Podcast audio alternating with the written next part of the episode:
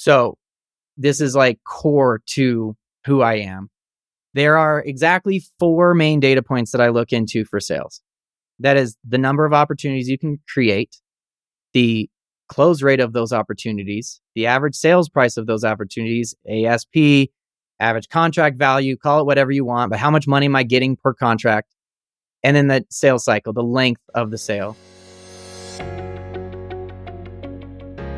Welcome to Revenue Insights.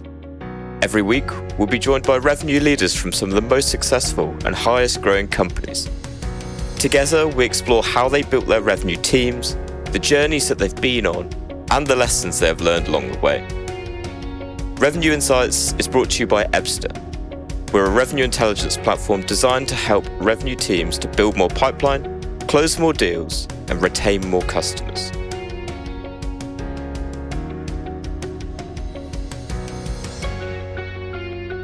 Hello there. You are listening to Revenue Insights.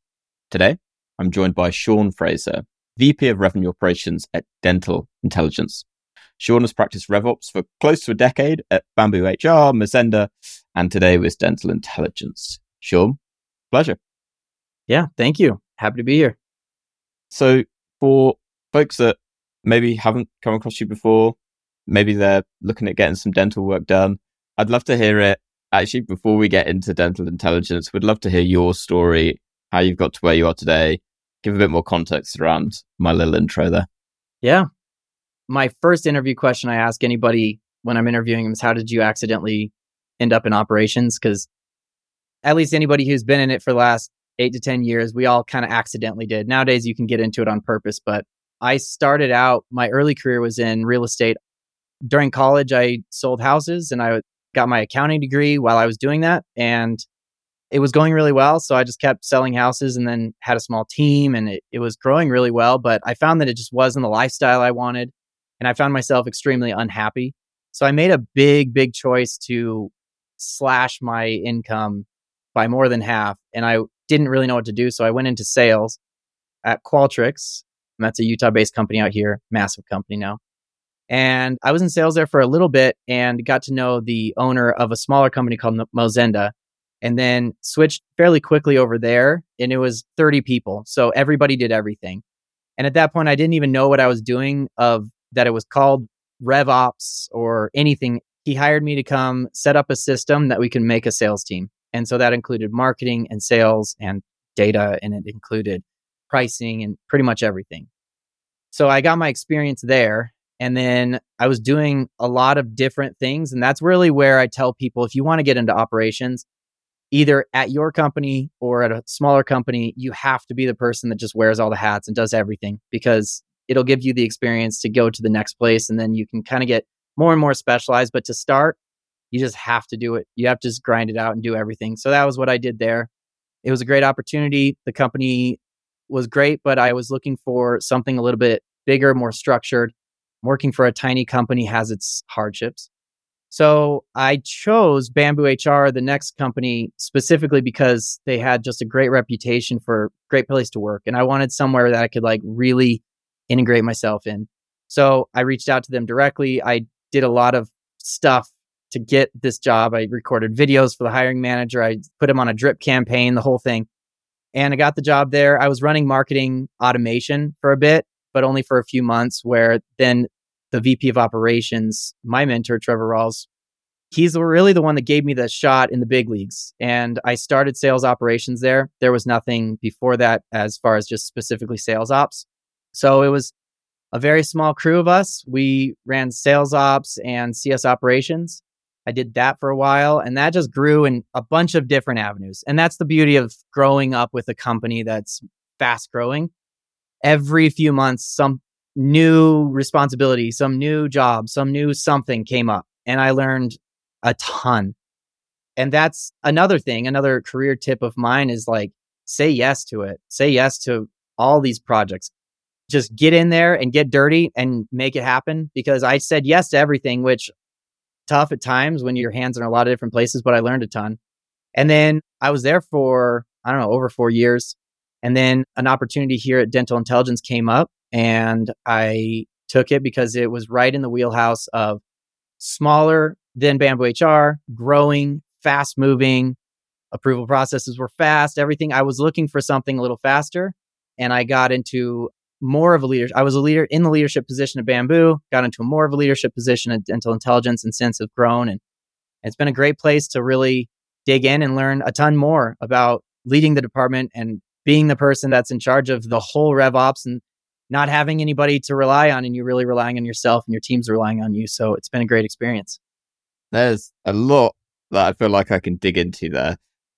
so perhaps just for my context and the folks listening, could you just give a sense of what the I guess what your remit has been going into dental intelligence. So that's obviously kind of a sense of like what the team looks like, but also like what you've been brought in to do beyond the obvious.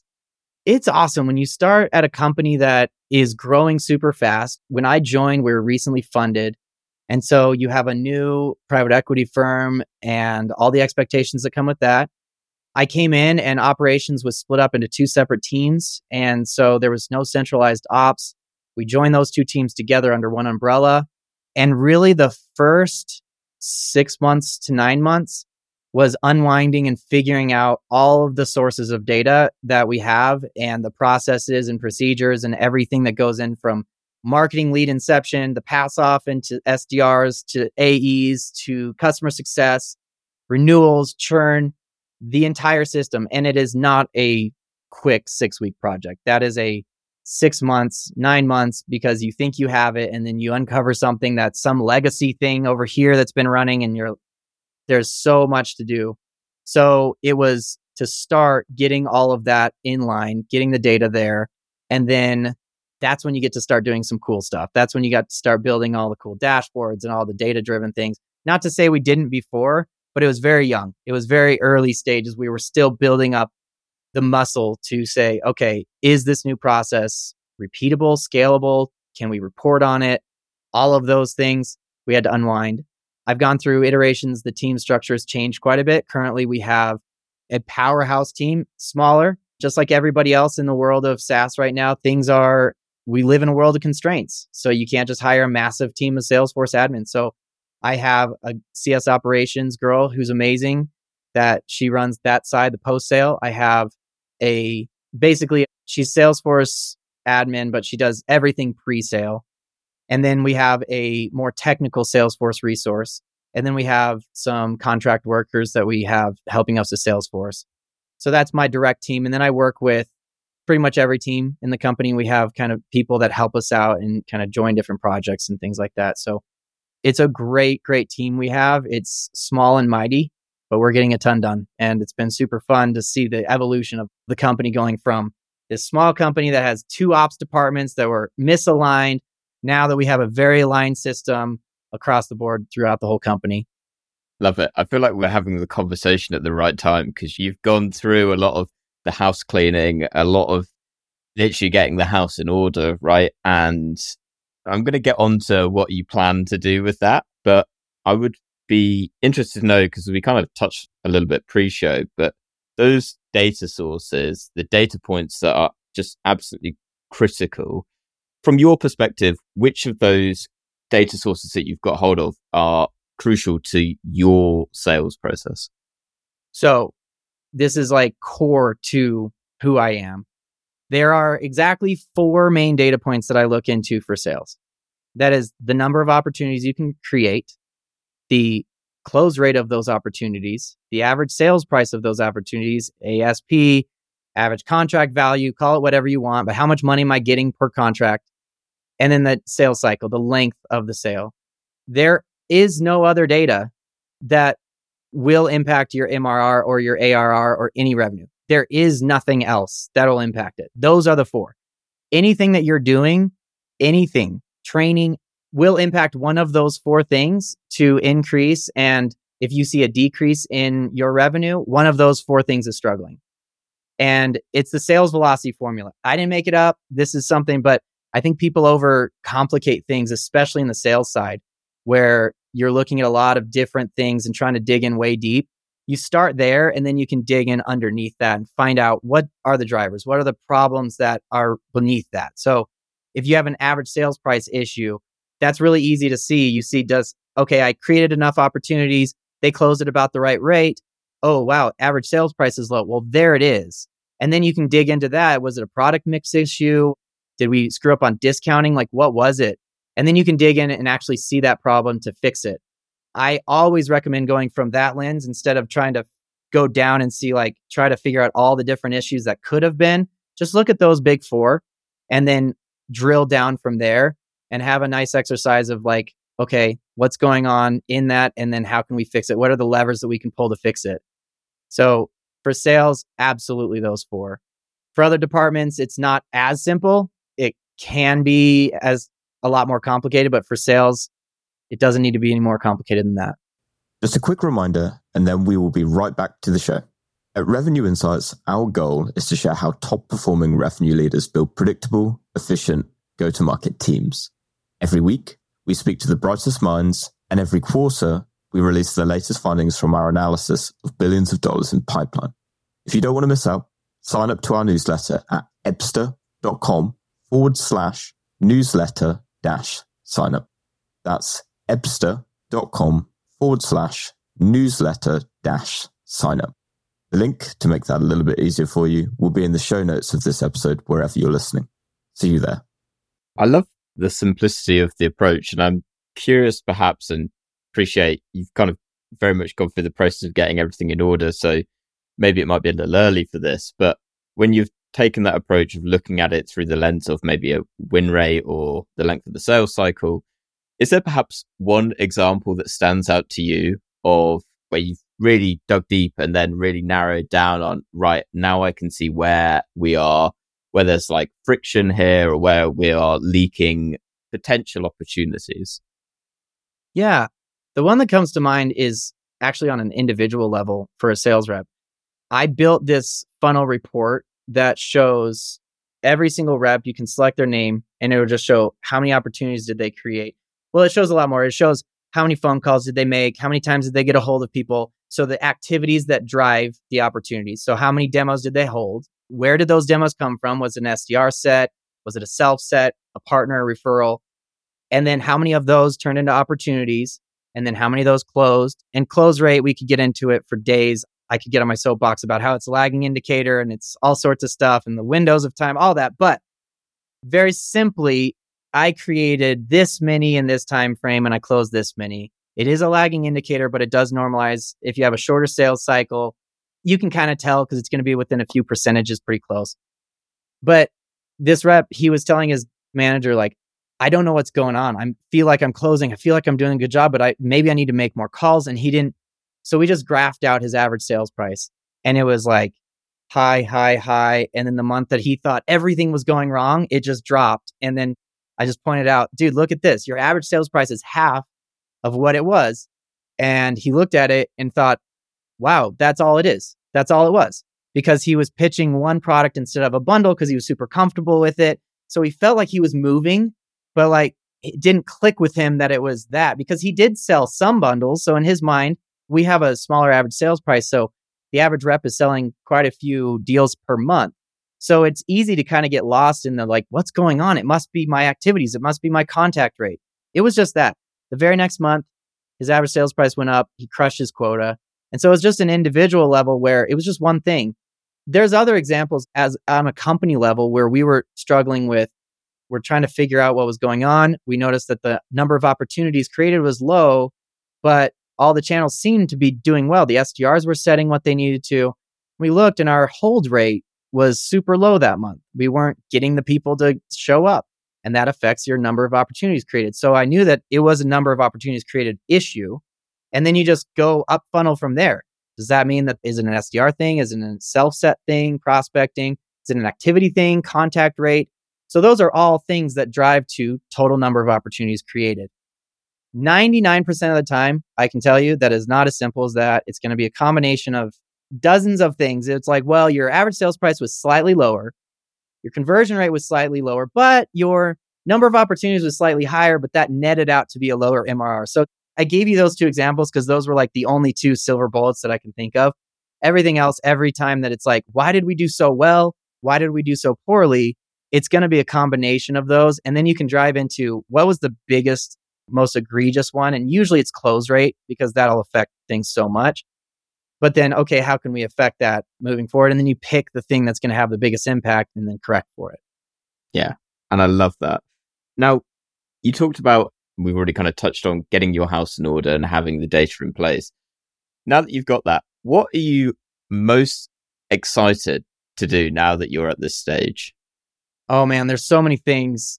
My most exciting project, oh man, I have like two. So I'll share two. The first one's actually on the customer success side. Being in RevOps, customer success, retention is the biggest driver to your revenue. If you can increase retention, you are doing much better as a company. Got to keep that MRR inside your company and not let it go out. My CFO always says, like, we're driving a truck and we add a bunch to the truck, but the tailgate's open and it's just falling out the back the whole time. So if you can close that tailgate. So the first one is partnering with the customer success department. This is fairly new as far as we're kind of restructuring a few things to give more resources to them.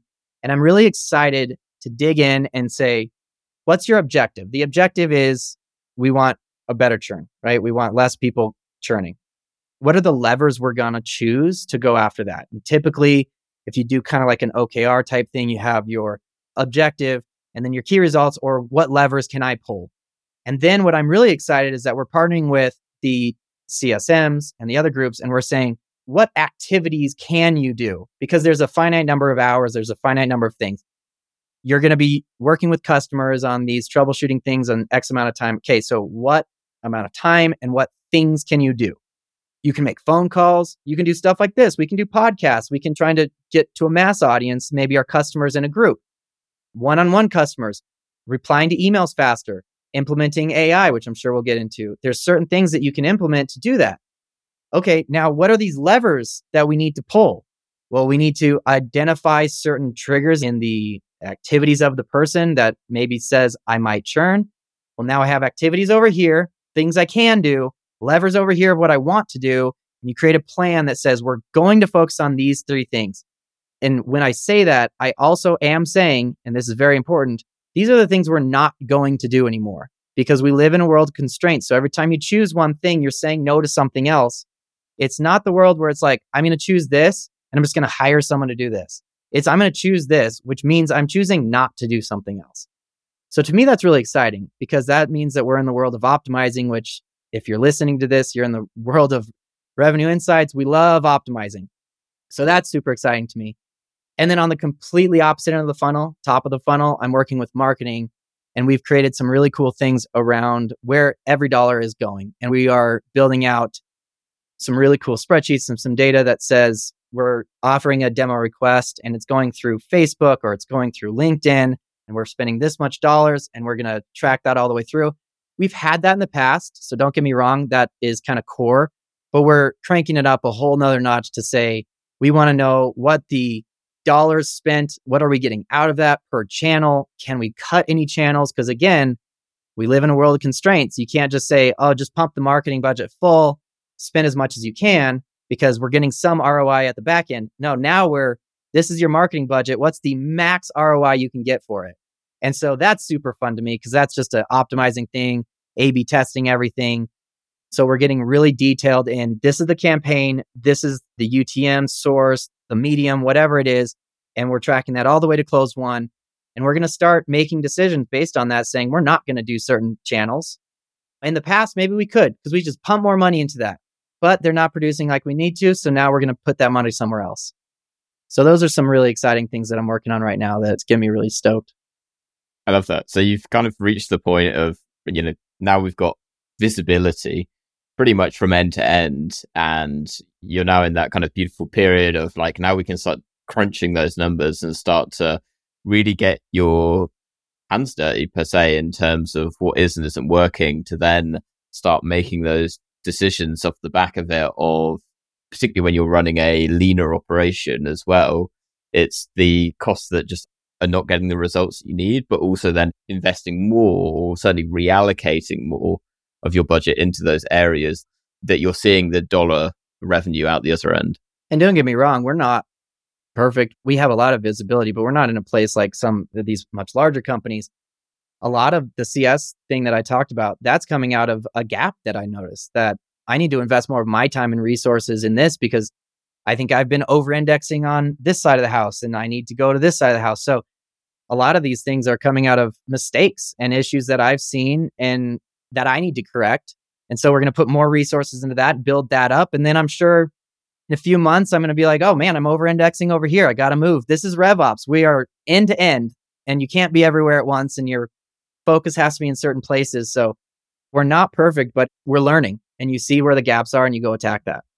Absolutely right. And it's seeing where the opportunities are. And something that is certainly front of mind to me, and I think we will get on to the conversation of AI in a bit, but just to focus in on sales for a moment. So your sales team, how do you identify like what is working from your top performers and then understand what they are doing to be able to, in an ideal world, replicate that for everyone's? And you know, it's the worst is a lot of times your top performer is that lone wolf personality where they've been left alone a lot because they're great. So they don't maybe have the best data. They don't have the best hygiene. And so you're trying to figure out why this person is so good at what they do. You can't really put your finger on it. So what I found is a lot of times you kind of have to ignore that person because they're not going to give you much insights. Plus, you probably don't want to recreate them. So I look at my A players that I can recreate. I want to see the ones that are hitting their quota consistently, people who are following the system that we've prescribed, or at least following it to a point where I can track what they're doing. And then I take a look at a lot of things. Typically, I found that the ones that are doing well is replicating how do they find so many opportunities? Because that's going to be your top, top thing. You can close half of your opportunities, but if you're only getting a couple a month, then you're still going to fail you can close them very quickly at a very high average sales price. But if you're only closing one or two, you're going to fail. So, really, how are they generating opportunities? And I just gave a presentation at my SKO about this around creating that snowball. And the thing that I'm finding is the reps that do really well, they're typically really good at creating that snowball of past close loss people, demos that they've done in the past that haven't gone well, people they've met at events, different places that they keep in, in touch with, and they're really good at that prospecting. So they're getting SDR sets if you have an SDR team. They're prospecting net new, which is the grind that everybody needs to do. But they're also keeping that backlog of people warm. And I tell reps that there's this holy grail after a while. It takes work, but there's a holy grail where every month you just have people showing up going, Hey, it's time. It's ready. I'm ready. Thanks for talking to me for the last. I'm ready to go and then they just get these sales. So it's like, why are these reps always starting out? Watch your top reps and see how they pace. They'll always start out stronger than the rest because it's rare to find a good rep that's like closes all their stuff at the end of the month or in the quarter. You'll see that they pace pretty well. And I look at those and I look at the opportunities that they've closed early in the month, and it's clear they have a lot of activity on them typically. That's what I see. It's not necessarily the one call closes, it does happen, but it's the ones that have nurtured that pipeline that they have and that's the consistency that I can go back and I can teach the rest of the reps, or I can help sales enablement teach them if you have a team like that. Of here's how to be consistent, here's how to build a pipeline, because that is going to make or break your sales career. And that's the top reps I'm always seeing that they have enough feedstock, they have enough people to talk to. And even the really good ones, everybody has heard about the rep that their manager listens to their call. They're like, they're so good on the phones. They're so good, but I don't know what's going on. 99 out of 100, it's opportunities created. They need to figure out how to prospect, figure out how to get that snowball rolling down the mountain, getting that backlog of people. And that is something that you can recreate in other reps because they can see that pattern and they can recreate it. The lone wolf, which a lot of times is your top rep, like, I don't know, you just can't recreate that. They're doing something else. Let them be and work on what you can help the masses do. I really like that that kind of twofold, particularly the lone wolf of the person that you can't track whatsoever. Respect that your approach is, you know what, just keep doing your thing. yeah, exactly. We are an expense in operations. Let the sales reps that are crushing it crush it because they're the ones helping us. So it's great. Yeah.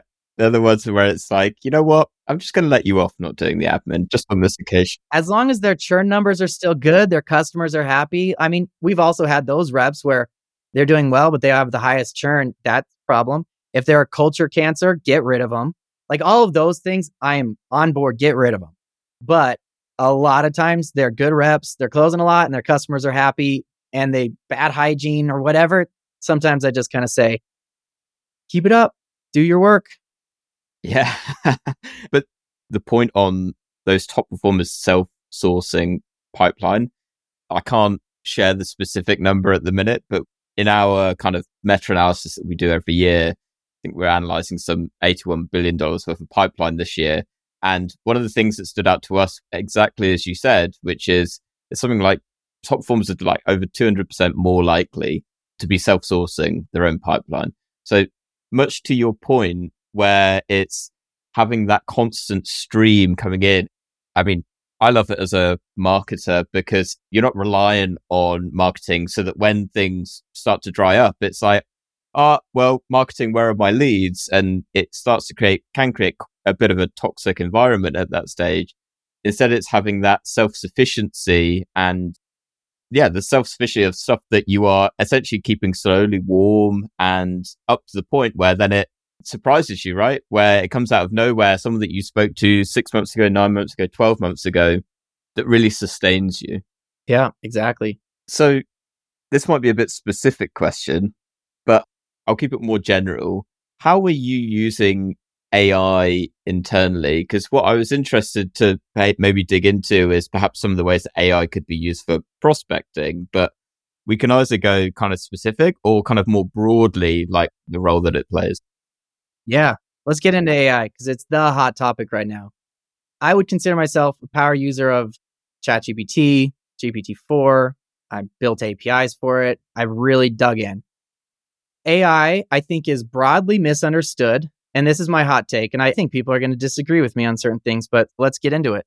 I think AI is broadly misunderstood as sometimes people use it in replacement of the word magic and they think that it's magical and there's this magical land of AI that's just going to do things for you with very low cost and very low effort.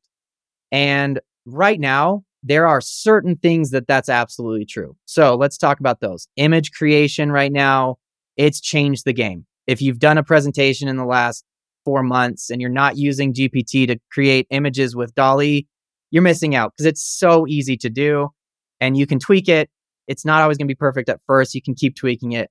Image creation, absolutely easy, free, cheap. Creating content is getting easier and easier. Although the voice, to get the right voice, it takes a lot of prompt working and reworking. And sometimes I feel like half the time I'm trying to create some content and I could have just written it in the time that I'm tweaking the arguing with ChatGPT about it. But however, it does an amazing job at getting the content you need. The thing that it does very best is that it can find and regurgitate information because it's a language model. So it can get a bunch of information and it can find what you're looking for and give it back to you in the way that you want it to. So it can give it back to you in summaries, lists, whatever. So it can explain certain things to you. So support is absolutely going to be revolutionized, is revolutionized because you can have it look at your entire back end and look at all the FAQ docs and everything like that. And it can give you quick answers. And I find that incredibly helpful. I've actually built something. This was just a little fun project for me just to play with it. GPT just released a new API. It's an assistant. It's kind of like the custom GPTs, but you can upload documents. So I took our benefits guide and our HR FAQs, uploaded that into it, and said, learn this. And now I connected it to Slack via Zapier.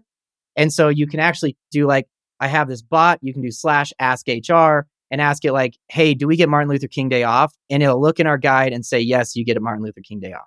So it's going to save a ton of time from the HR questions. How do I change my HSA? You know, all that stuff. So absolutely, AI is going to revolutionize it. You should be using it like that already because it's there. I am not that smart, and yet I was able to do it. I can read code, I can't write code, but Zapier, all these other things that help you use that. Now, let's talk about my other side of it. I do not think that we're at a place to blindly trust AI analytics. And that's where people are going to get mad because it can do amazing things with AI analytics. You can upload data and it can tell you things. But the amount of times that I've had to look at it and go, that's wrong, because I've been playing with it and just say, no, no, no, that's wrong. The average sales price is not that, or the close rate wasn't that. And it has to go back and you're almost arguing with it because you know that something's off. If you took the human out of that equation and just say AI is going to do all the analytics for us, so data analytics is no longer needed, we can take the human out of it, you will come up with conclusions that could throw off your entire model. Like, think about if you were to blindly trust it to kick out your conversion rate for the last year and you weren't going to spot check it. You just said, I'm going to upload all my, hey, go into my Salesforce, check all my opportunities, tell me my conversion rate. And it's 22%. And in reality, it's actually 16%, but it's pulling in some opportunities that shouldn't have been pulled in because we all have filters that we always use. Okay, so now work that backwards. When we're modeling out how many AEs we need to hire and how many SDRs and how many leads and marketing spend, if you have the wrong number in one of those funnel metrics, your entire model gets screwed up. So my thing with AI is that you use it as a tool to save a lot of time. And if you take the time it's going to save you, multiply by the entire company, all that, it's hour days of time. But to say that it can take over right now and, and it can be your data analyst, or it can be even worse when people say it can be like your sales rep, and you can just put an AI sales rep on there that doesn't understand emotion, doesn't understand negotiation, all of that. It can act kind of like it, but it's not there yet. I think it will be someday, but I hear so many times where it's like, well, I can fire my inter team here because of AI. The only one that's even near that right now is support, in my opinion, because it's taking documents that you already had and it's regurgitating information. Anytime you need something to spot check it, I don't trust it yet. I use it. I'm a power user. I've built things with it, but it's just not at a point where I hear a lot of companies saying it is that right now. And I get really scared because I just don't think. And then it's not free. There are free versions of it, but if you want to have it upload to your database and answer questions specifically on that, you have to have a database that can upload to it. You have to have certain connections to maybe OpenAI and different things. It's going to take a lot of groundwork to get up and running. So that's the other problem is people are saying, "Oh, we don't have a budget this year, but we're just going to replace with AI." Those two things don't work together. You need budget to get that in place. So that's the other thing that's really coming out is like, "Oh, we're just going to replace all this budget with AI." But unfortunately right now that's not truth. So there's my soapbox. I know I went off on that one, but maybe you struck a chord there. I love that. And actually, your point on the shortcomings of analytics is very much the same with in a more specifically kind of like B2C world, users using it as a search engine. So using it as a replacement for Google and taking what is being spat out the other end as gospel and not actually validating. That's truth. And yeah, and it is so confidently the hallucinations, that's what they call them. So confident when they say something that's off. And then you can say, I'm sorry, I don't think that's right. And they're like, oh, yeah. GPT will always be like, you're right. Sorry about that. You're like, whoa, what if I just took that at face value? Like there could be some damage there. And obviously, when you talk about what it spits out at the end of it, you then need to go and validate that information. And then the time that it takes to validate it is like, I probably could have just done this myself, right? And so it's, I think, a really good point, an inherent challenge. I think it's very easy. I think people, or folks are very easy to be like, oh, we can just replace this with AI. It's going to be perfect without really knowing the intricacies of what that means and the potential outcomes of it. I think there's a lot of excitement around it. And actually, even your example of what was coming up to me as you were talking about being able to search through all your HR documents is like, oh, well, you could do the same thing with like a knowledge base, for example. So that's a big one that I want to do. There are companies out there right now that are doing that. It's awesome because it's a great use of AI to get a really robust system where you're connecting it. It's going to cost you because there are companies that have already built the backend for it. Or you can do it yourself, which is also going to cost you because you're going to build the backend. But it's an awesome use of AI so a sales rep can go in and think about having all the competitor docs in the battle cards at their fingertips to ask a question instead of being like, and you know how it is. It's I'm a sales rep and Lee, you're sitting next to me. It's like, hey, do you have that battle card for this company? Oh yeah. And it's like 16 versions ago because they've been here forever and you get this old data. Having AI search for that, it's awesome. And that's going to be the new world really soon. That'll turn free or cheap very soon because they're already making strides there. Just a quick reminder, and then we will be right back to the show. At Revenue Insights, our goal is to share how top performing revenue leaders build predictable, efficient go to market teams. Every week, we speak to the brightest minds, and every quarter, we release the latest findings from our analysis of billions of dollars in pipeline. If you don't want to miss out, sign up to our newsletter at ebsta.com forward slash newsletter dash sign up. That's ebsta.com forward slash newsletter dash sign up. The link to make that a little bit easier for you will be in the show notes of this episode wherever you're listening. See you there. Yeah, that doesn't surprise me. And it also excites me as well. The amount of times I get asked for, Lee, have you got this piece of collateral? And it's like, oh man, I created a Notion board for this and everything, but exactly. Yep. never gets used. It's fine. I'm curious because you talked through a few really good use cases there, but is there perhaps one use case for AI that you feel is very underrated? The underrated part of it is that it can save you 10 minutes multiple times a day, times 300 people at your company who should be using it, times the days of the year. And we're talking days of productivity back. And so I think the small incremental ones. So, for example, I would consider myself a power user of Excel. Obviously, if you're listening to this, you probably are too. You have spreadsheets that reference spreadsheets. I love spreadsheets, right? But I use this a lot. This example, I needed to reference a cell and say, if it contains the word outbound, I want it to kick back outbound. If it's inbound, then this. If it's SMB, so there's all this contains, if then, all of that. And I thought I could just explain that to GPT and see what it kicks back. I explained it. I turned on my mic on my computer and I just spoke. And I said, I need cell C7 to, if it contains this, it kicks back a formula. I pasted it in and it worked great. Now I could do that formula. I know how, but it's going to take me a second to be like, okay, is it find, search? I'd have to look it up and then I'd do that. So that saved me maybe 10 minutes. And I do that all the time. And I have my team do that all the time. So I think it's the underrated part. Everything else gets blown out, but this one is underrated how much incremental time that it can save entire companies if people were to all just use it. Because right now, this is just I have a friend, I work with this company called Wave 40, and Aaron, he's brilliant. And his quote was like, teaching people to use ChatGPT is like back in the day when you're expected to learn how to Google things. It's just an expectation. Like you should just know how to use it now, but it's not a big competitive advantage to be like, oh yeah, I use ChatGPT because everybody should be using it. But the underrated part that people should talk about more is how much incremental time it's going to save us for things like that. Yeah. And I think it will be as specific use cases become more popular that people learn of the different uses. Because sometimes it's just simple things of I'll use it to help me write an email. I use it to help me rewrite stuff. Um, I love that in your world, it's I can have it help me write formulas, and I'm now sat here thinking, why have I not been doing that before? That makes a ton of sense. Yeah, stuff like that. Another little pro tip is you being in marketing, you understand that like emails and prospecting, you should have like a third to sixth grade reading level on things. It's just proven time and time again to be better. You can actually paste in your email and say, what's the reading level of this? And then you can say, rewrite it at a third grade reading level. And it'll do that. And then you'll have to edit it. But it's another quick, you know, it takes a few minutes instead of going somewhere else and trying to do that. And it improves it a lot. So incremental changes, really helpful.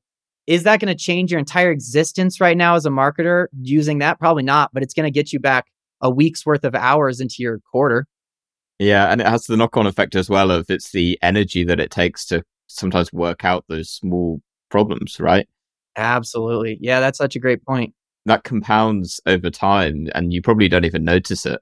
Man, I need to uh, use ChatGPT more often. I've actually got a penultimate question before I ask the last one. Um, you kind of touched on it actually there, but for folks that are listening, they're like, man, this guy's way ahead of me in terms of like how he's using AI. And I know that might not be the case, and you're probably like, nah, I'm like a million miles away. But for those folks that aren't haven't really adopted it yet, maybe they've made a New Year's resolution of I want to use more of it. Perhaps they're in a leadership position like you where they've got a team that isn't really using it. How would you recommend that they onboard their team or educate them on the value of AI and actually start to roll it out internally? Okay. How I would tell people to start, and I've talked to people about this, is that you kind of have to understand the equation before understanding all the intricacies. So, what does AI do? Let's talk about ChatGPT because that's what you're going to use. It's free. You can pay for the premium GPT-4, but you don't need it. The equation is if there was a large amount of data, a large amount of words around the thing that you're wondering about. Let's talk about the Excel one. There are so many resources out there. So clearly, ChatGPT knows those resources and can regurgitate that back to you. So think about in your world, what's out there that has a lot of resources on the internet already. So you're talking about things like sales resources, playbooks, like if you're looking for sales playbooks or different types of scripts that you want to write, marketing emails, Excel, anything that's been talked about, that's the equation. It can kick back that. So then when you're thinking about how I can use it, I'm always going to say lead by example. If you're a leader, start using it yourself. Use it for your email creation, your content creation, image creation, Excel. Use it for anything that you're like, I need to do a couple bits of research on this. And you would typically Google it and find some forum. And unfortunately, we're all there like seven years old. And you're like, oh, wait, this is super old. Anything like that, use ChatGPT and then show your team your next stand up. Just constantly show your team all the cool things that you're doing and not require it, but say, look, we're all in this together and our careers will depend on staying on top of this. And as annoying as I find it about everybody talking about AI, it's like all of this stuff that it can do right now. And I'm saying, no, it can't do all of that yet, but it can do a lot of cool stuff. We're in RevOps and us any operation function, you better be on top of it. So I frame it to my team as this is part of your career development. You do not want to be left behind. Here are some cool ways that I'm using it. And so you start thinking in terms of this is something I need to do research on that's on the internet. Oh, it'll be on ChatGPT. It's going to help me. So then you start working on that and it grows. Once you start with one thing, you're like, hmm, there's another thing I can do with it. I could probably use this to do. I've had a pretty decent thing on using it for sales role plays. You say, hey, you are a dental professional and you're looking to buy new technology. We'll role play.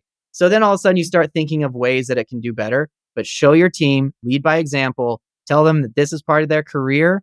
And that's how I've been going about it. And it seemed to have worked pretty well. That's great. And another great use case. You should probably share more of these on LinkedIn. I, I suspect it will do pretty well. Sean, last question.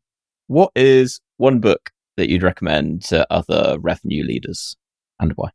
So this one is my book that I go to. It's changed my life and it's for leaders in general. It's Extreme Ownership, Jocko Willink, super popular book. I say it changed my life quite literally. I was going through some hard times quite a few years ago and I was feeling really sorry for myself. The world was against me. It wasn't my fault. Everything was working against me. And then I read that book and it was a big slap in the face. Like you could have made different decisions in your life that would lead you to different outcomes. Even though you think that other people are causing this to you, you could have cut them out of your life. You could have done. And it is a hard pill to swallow. And it's not an easy pill to swallow. And it takes a long time to implement that mindset. But as a leader, all the problems that have happened on my team are my fault because clearly I did something wrong. But you know what? I also tell my team when they join my team, I have a presentation about this. They're your fault too. Like, don't blame other people for things that go wrong in your life because you could have made different decisions. And Extreme Ownership is the book that talks about that and really gives you that insight and it changed my life because you become empowered by not blaming other people. And it made me a way better leader. It made me a better person in my personal life. Overall, made me such a better person because I stopped saying the world was against me. Oh, poor me. I started saying, yeah, that happened to me, but I could have done all these things and it would have changed the trajectory. So, what can I do right now? What's in my control? And Jocko Willink just poses it so well and doesn't hold back. And so that is the book I tell everybody. If you haven't read it, read it. If you haven't read it for a while, read it, listen to it. It's worth it. Excellent recommendation. Sean, thank you so much. It's been an absolute pleasure. Now, what I'm going to ask you is where can everyone find you? And I feel like what I might have set up is everyone asking you how they can use AI. But for uh, for those folks that do have those questions, or maybe they just want to connect with you, where can they find you? Hit me up on LinkedIn. I'm one of those people. I, I cut out a lot of social media long ago. So I'm on LinkedIn. I need to post more, but maybe I'll do that. I'll take some of these things that I've learned and post it. I just feel like everybody seems to be posting that nowadays. But yeah, hit me up on LinkedIn. Send me a message. Happy to talk. Let's nerd out. Let's do it. Love it. Epic. I'll make sure I'll put links to that as well as extreme ownership down in the show notes below. Sean, thank you so much again. It's a pleasure. And to everyone that listened this week, thank you. We'll catch you next week. Thanks for listening to Revenue Insights. If you want to learn more, subscribe to our newsletter and we'll deliver every episode straight to your inbox. If you have any questions, feel free to connect with us on LinkedIn. Our links will be in the episode notes. See you next week.